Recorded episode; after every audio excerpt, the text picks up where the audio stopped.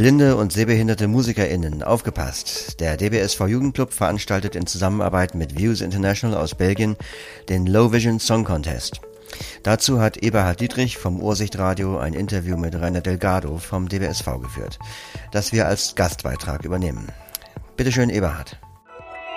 Ursicht Radio Seit den 50er Jahren gibt es den Eurovision Song Contest und jetzt in Corona-Tagen soll er auch noch Ergänzung, möglicherweise sogar Konkurrenz von blinden und hochgradig sehbehinderten Menschen erhalten. Ich spreche jetzt mit Rainer Delgado vom Deutschen Blinden- und Sehbehindertenverband. Der hat sich das wohl mit ausgedacht und deshalb an ihn die Frage, wie soll denn der ESC für Blinde und hochgradig Sehbehinderte heißen? Wie er heißt, der Song Contest, das hm. steht noch nicht genau fest. Wir ähm, sind da noch in Verhandlungen mit der EBU, der European Broadcasting Union, also die Organisation, die diesen Contest veranstaltet.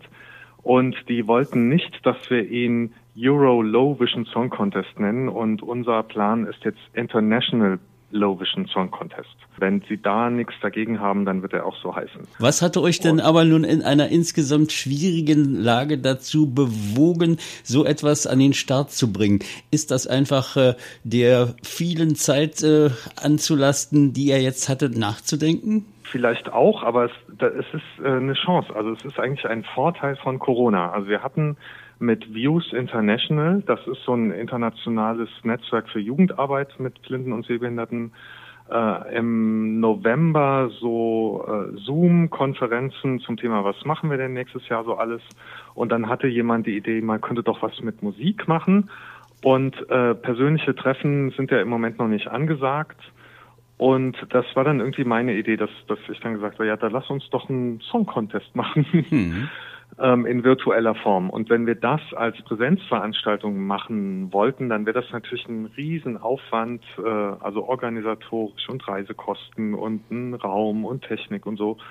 Und äh, virtuell geht das halt mit einem sehr kleinen Budget. Wir müssen keine großen Anträge stellen und so.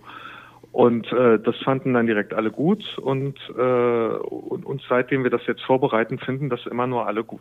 Der Eurovision Song Contest für Blinde und hochgradig Sehbehinderte, nenne ich es doch mal noch neutral so. Der soll ja dann, wie es auch für den ESC insgesamt äh, gang und gäbe war und ist äh, im Mai, nämlich am 21. Mai stattfinden. Nun hat das Ganze aber einen Vorlauf in verschiedenster Hinsicht. Es gibt einen nationalen Contest und äh, es gibt auch noch äh, die Phase, dass man sich halt anmelden muss. Wie ist denn da so der Zeitplan? Ich fange mal von hinten an. Also vom großen Finale am 21. Mai, das ist der Freitagabend vor dem, wo dann der eigentliche offizielle ESC stattfindet. Also die richtig gute Musik, die gibt's schon vor dem 22., nämlich bei uns. Bis dahin müssen eben die äh, nationalen Teilnehmer der Teilnehmerländer eben feststehen. Und wir sind im Moment bei zwölf Ländern und hoffen, noch ein paar dazu zu kriegen, so dass das also wirklich eine große Sache wird. Und in Deutschland machen wir am 7. Mai, also zwei Wochen vorher, auch wieder freitagsabends, äh, die deutsche Vorausscheidung. Und bis 23. April kann man sich mit einem Lied dafür bewerben. Und was kann Und, man gewinnen? Wie sieht's denn damit aus? ähm, das steht noch gar nicht fest. Also im Zweifelfall gewinnt man gar nichts außer dem Titel, dass man den Song Contest gewonnen hat. Aber wir rufen im Moment auch äh, blinde und sehbehinderte Kunstschaffende auf, eine Trophäe zu gestalten. Also man kann an uns ähm, äh, Ideen für eine Trophäe einreichen und äh, wir, wir werden dann eben eine Idee auswählen, äh, die sich dann auch bis Mai ähm, realisieren lässt. Und dann würde der Gewinner oder die Gewinnerin ähm, dann eben eine Trophäe bekommen. Jo, nachdem wir äh, das geklärt haben, müssen wir doch aber auch noch wissen, wie kann man sich denn überhaupt nun bewerben? Ihr braucht sicherlich Tonmaterial, ihr könnt sicherlich auch Videos gebrauchen äh, oder mindestens Fotos das, das Spielen der Musik wird nicht live stattfinden. Und äh, wir brauchen also Einreichungen, die wir bei, bei dem YouTube-Stream dieser ähm, Show, also sowohl der deutschen Vorausscheidung als auch der Finalshow, äh, die wir da äh, als Video streamen können. Das heißt, wir brauchen auf jeden Fall was, was man hören kann, also die, den eingereichten Song natürlich. Der kann ähm, live aufgenommen sein, das kann aber auch eine Studioaufnahme sein, das kann super professionell sein, aber auch einfach mit dem Smartphone aufgenommen. Und äh, wir brauchen irgendwas an Bildmaterial, das heißt entweder ähm, ein Video einer Live-Aufnahme oder ein anderes Video, das zu diesem Song gehört oder das die Akteure da zeigt. Oder auch Fotos oder auch ein, ein äh, Video, das sonst zum Song passt, also im, im Sinne eines Musikvideos. Und auch Fotos entweder von den Beteiligten oder möglichst auch von den Beteiligten. Das kann aber auch von Dingen sein, die in dem Song vorkommen oder aus der Stadt, wo diejenigen herkommen und so. Also wir brauchen Ton- und Bildmaterial. Aber jetzt ist noch die Grundbedingung, so glaube ich doch, mich zu erinnern, dass man oder einer aus der Gruppe, äh, der es denn da einsendet, dies da einsendet, äh, hochgradig sehbehindert oder blind sein muss. Und äh, ist das auch noch irgendwie zu belegen, zu beweisen? Nee, das sollen die Leute uns versichern. Also äh, da wird kein Behindertenausweis oder ärztliches Gutachten gefordert. ähm, also wenn die Leute uns versichern, dass sie wirklich äh, blind bzw. sehbehindert sind, äh, dann reicht uns das. Und ihr müsst auch irgendwo nachprüfen können, äh, beziehungsweise der Einsender, die Einsenderin, die müssen ja auch äh, irgendwo hinterlegen, das ist ein Lied von Ihnen oder von dieser Gruppe, ne?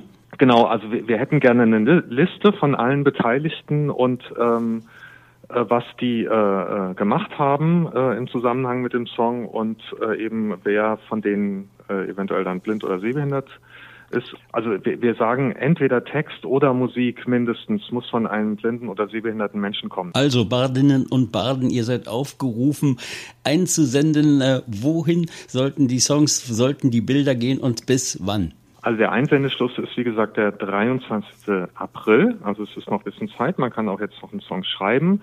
Man kann aber auch einen äh, nehmen, den man schon hat. Der darf auch schon veröffentlicht sein. Das wäre auch okay. Und unsere Kontaktperson ist Alice Rollet und die ist per Mail zu erreichen unter a.rollet at dbsv.org.